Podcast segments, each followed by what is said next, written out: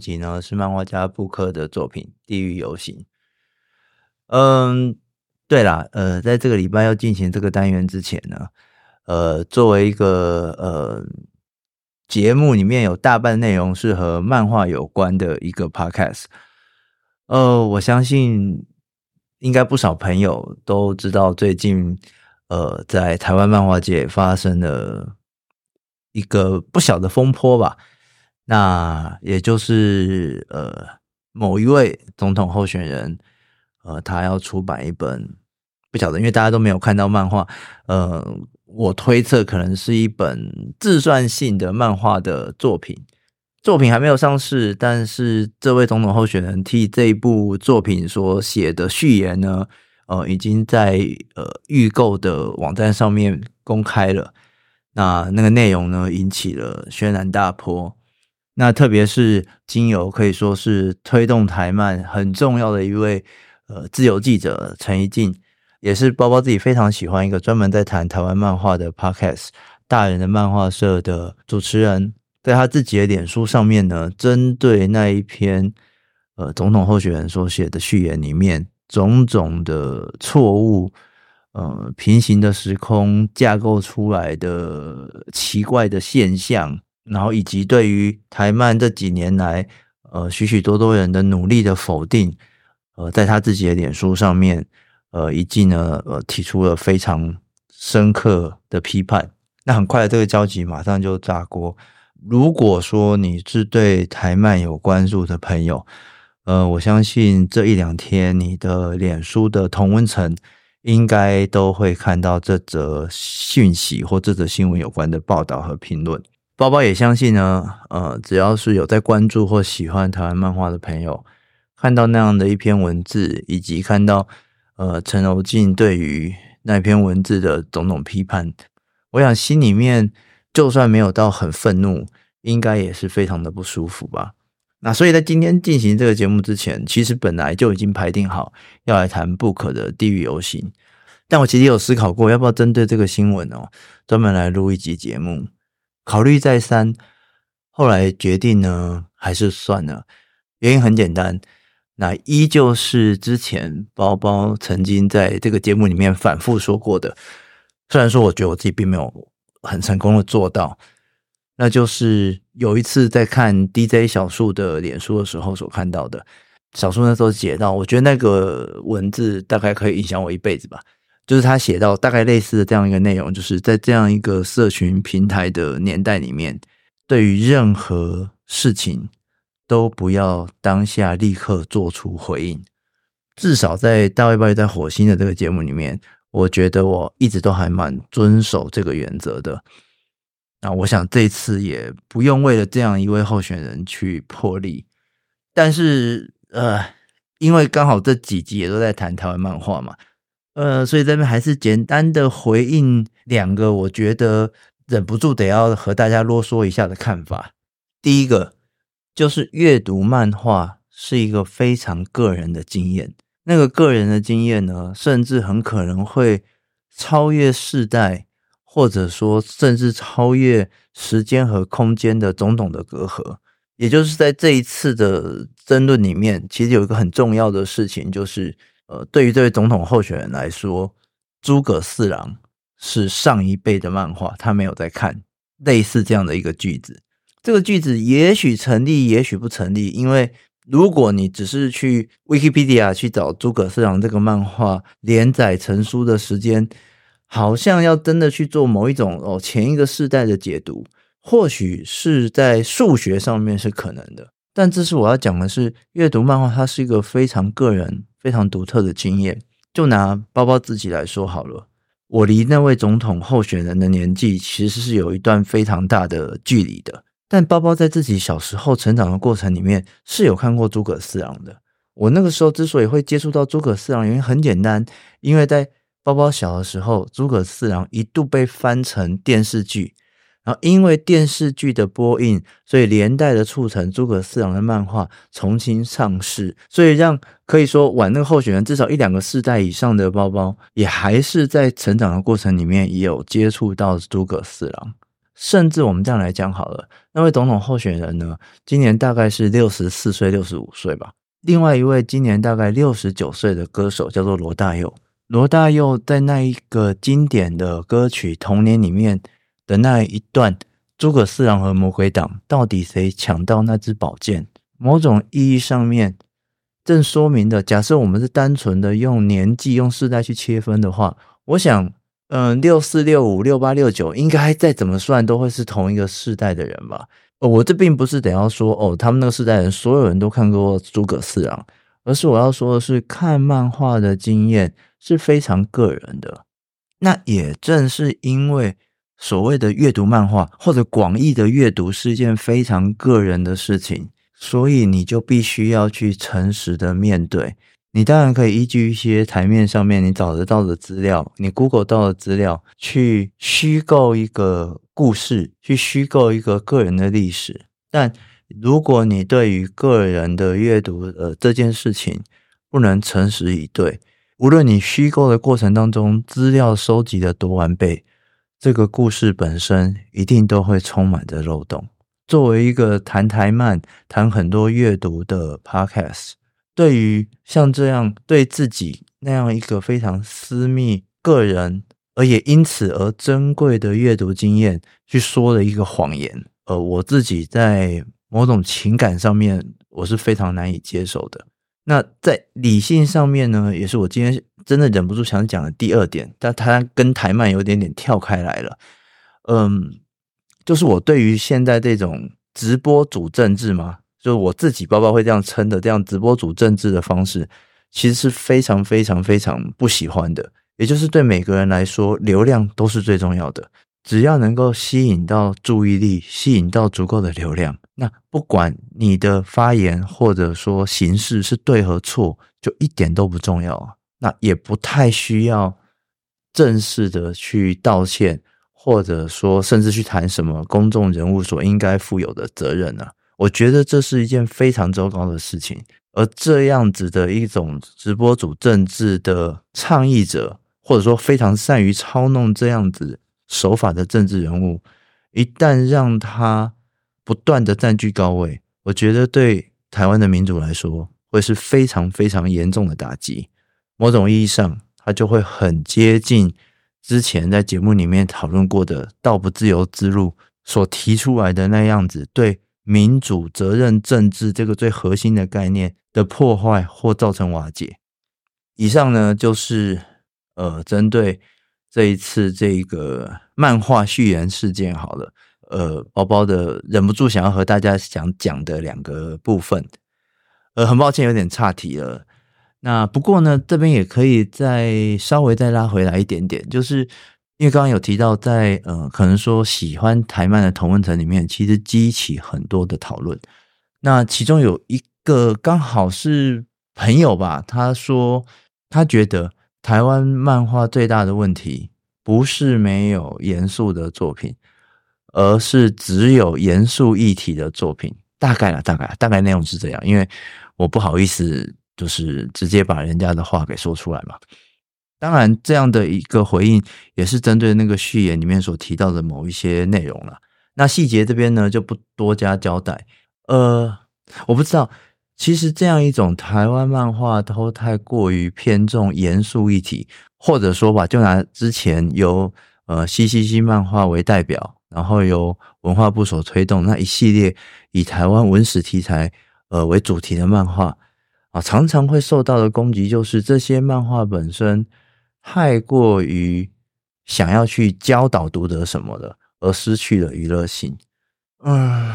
类似这样的说法和批评，包包其实三不五时就会听到。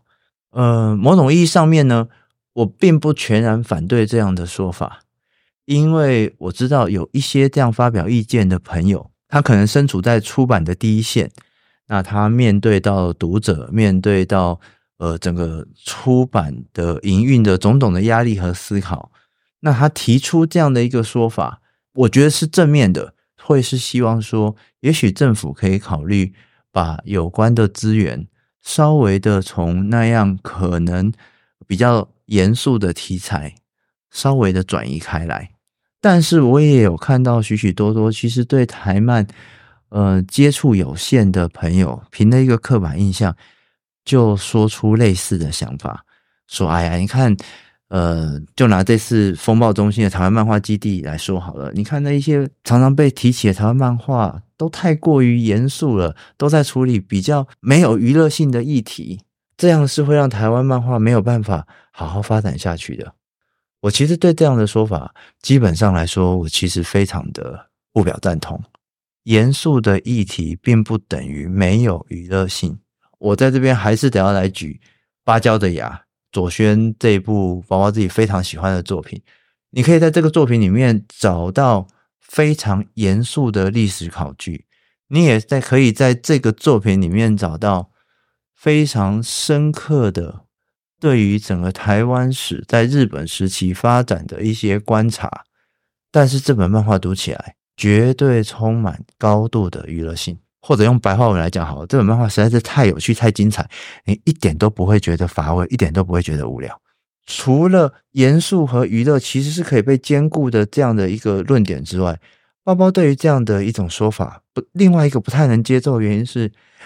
不对啊，你去看一下台湾漫画出版的市场，真正最多的其实是娱乐性的，而且更具体的说是以日本类型漫画那样的一个框架所发展的各式各样的娱乐漫画、商业漫画才是台湾漫画出版的大宗啊。当你说台湾啊都只有什么严肃议题的文史漫画，你这样讲其实东立、长虹这些长期在经营台湾漫画的公司会哭出来哦。并不是说台湾只有文史漫画，而是因为这些文史漫画不管在质量上不管在宣传的策略上有着明显的优势，所以他在这几年才会获得宣传，才会获得推动，才会获得读者的关注，而不是说倒果为因说是因为这些漫画好像压抑了台湾漫画的某种商业的可能。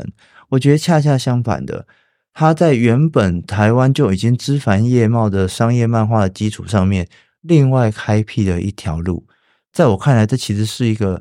某种意义上是可以用蓝海策略去形容的一种经营手法去除掉这一些文史主题的漫画。而事实上我也觉得最大的问题是这几年可能一些政治风向或者是一些决策方向的改变，这几年的文史漫画反而相较前几年是在一个萎缩的阶段，或者说至少在产量上面是在减少的，而这个反而是需要被忧心的，因为好不容易开出了一个非常不错的部门，应该要持续的去拓展它的潜力。也许它里面是有一些内容该被检讨，也许它这里面有一些发展的策略是可以被改进，但是台湾漫画最麻烦的是很多事情都是突然间喊停，然后大家把热情把目标移转到别的地方。台湾漫画最需要的是延续，只有延续才能够把一些缺点给去除，只有延续才能够让一些优点变得更好。台湾漫画太常重新开始砍掉重练了，我觉得这是一件非常不好的事情。那就拿刚刚所提到的所谓的台湾的这种比较严肃议题的这种文史专题的漫画，我认真的说，前几年所累积下来的优势真的不应该就这样轻易的被磨灭。不管所创造出来的作品，创造出来的诉说的语法，创造出来如何去贴近历史的方式，其实已经有非常非常多在包包看来是典范级的作品，有太多已经渐渐我觉得准备要茁壮，准备要成长的某一种潜力潜能。千万不要因为一些很肤浅的很想当然而是的推论或观察就被打击，就被磨灭，就被要砍掉重练。至少作为一个喜欢文史题材的读者，包包深切的是这样希望着。但是我这边也要讲，请大家也千万不要担心，台漫是非常多元的，台漫其实有很大一部分的比例其实是在处理那种传统我们所习惯的那样日本类型漫画所延续下来的种种的主题，而且以台湾创作者各自的创作力和想象重新的诠释，重新的发扬。就拿前两集所提到的《微光的召唤师》Day Off 就是一个很好的例子，他们确实是在 BL 这样的类型框架底下，但是他们也在这样类型框架底下创作出拓展出台湾创作者自己所开发出来的魅力。那今天呢，想要和大家分享的作品啊，真的很抱歉啊，真的扯太多了，因为作为一个台漫的支持者或爱好者，很难不受这样的一个新闻波动哦，所以还请各位朋友们稍微包容一下。那今天想要和大家分享的这一部布克的《地狱游行》，其实对包包来说也是近期看到非常非常非常惊艳的作品。怎么说呢？因为有一些作品你只要稍微的把它翻开来，你内心就会惊呼糟糕了，完蛋了，因为你知道这样一个作品它不是像那种寻常的漫画一样只是在提供一些个性鲜明的角色啊，或者说一些剧情的曲折转变啊，而是这样的一部作品它其实打造了一个全然不同的新世界。当你翻开这本书，你就走进了另外一个时空。所以那个啊糟了完蛋了，其实是某一种幸福的惊叹，因为你知道一个格局这么庞大的作品，它接下来会让你废寝忘食的投入其中，甚至在看完之后一遍又一遍的重访。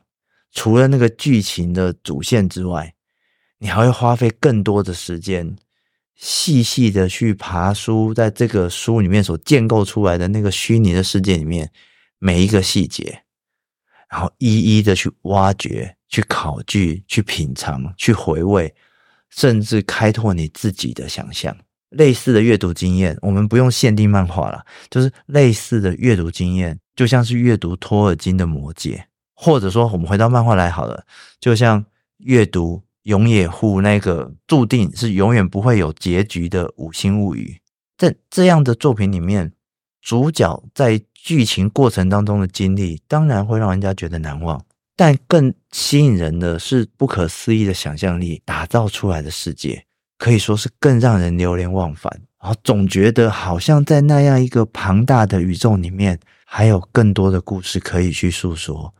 对我来说，打开布克的《地狱游行》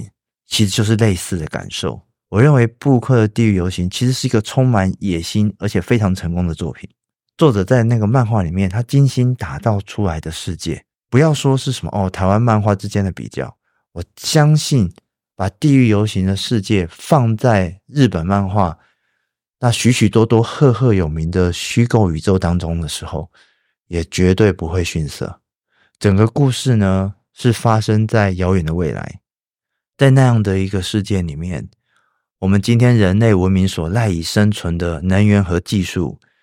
已经被魔法所取代，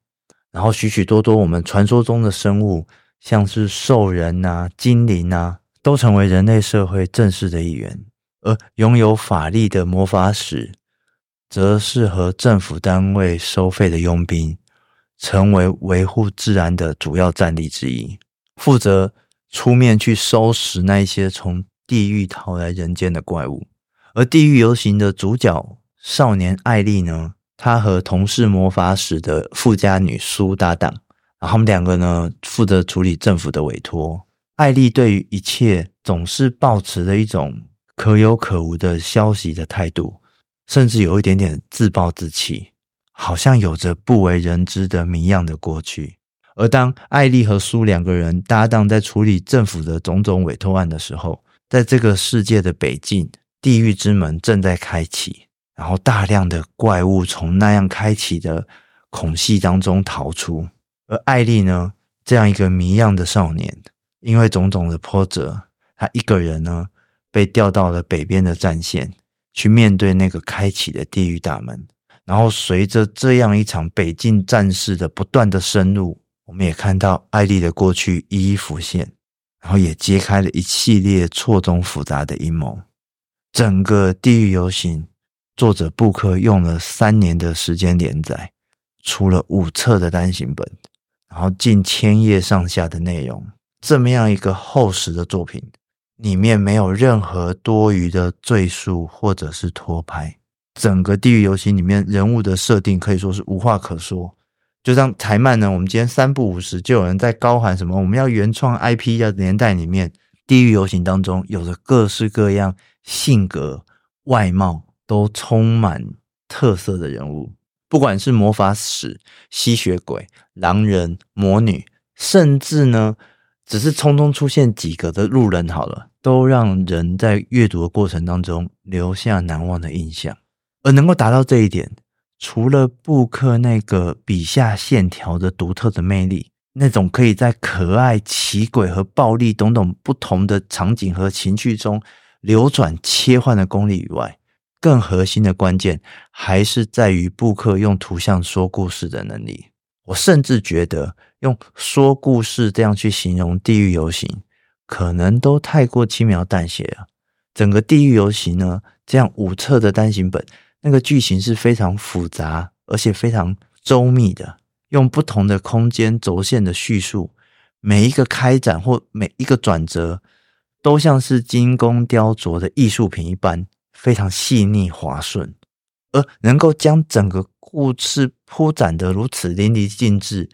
我觉得根本关键还是在于布克创造了一个充满曲折的宏伟宇宙，运用着族群、区域、文明、景观等不同元素作为丝绵，去交织出一幅如同有名的历史图像八约挂毯那样一般，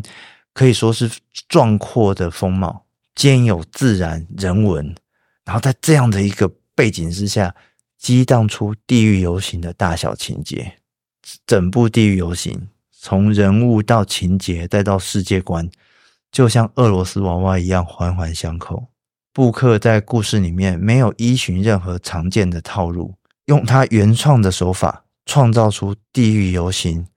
夺目的光彩。我们甚至可以说，就像书中的寓意也是一层又一层的，不管是人和怪物的对决，或者政治权力的阴谋角力，以及人和人之间紧密的羁绊，到了最后，主角少年艾莉所提出的深层的质疑，就是这个既普通又糟糕，没有值得保护也没有值得毁掉的世界，在这样布满绝望和虚无当中，我们该如何自处？这个当然是针对书中虚拟的世界所发出的质疑，但是那个弦外之音回归到我们所身处的现实，回归到许许多多和少年艾莉一样孤立的灵魂，似乎也依然能够成立。对于这样一个深刻的质问，布克非常聪明的，他在地狱游行当中并没有给予一个简单明确的答复，而是提供更多反思的空间。甚至就连书名的地狱指的是什么，布克也只在最后留下了一个意味深长的解释。5集的地狱游行看起来好像暂时的画下一个句点，但只要布克所打造的那个虚拟世界依然存在，似乎就还有另起续作或新作的可能。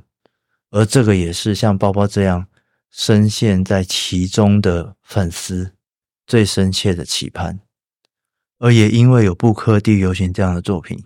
包包今天在这边可以很负责任并且很骄傲的说，台漫可以去处理深刻严肃的现实，同时它也能够虚构出一个让我们流连忘返的世界，可以让我们思索，可以让我们的情绪在当中得到娱乐，得到起落。台湾漫画真的很棒，而且是正在朝向更棒的路程上迈去，需要也值得你和我的关注。我是大卫鲍鱼，以上这个礼拜的大卫鲍鱼在火星，我们下次见。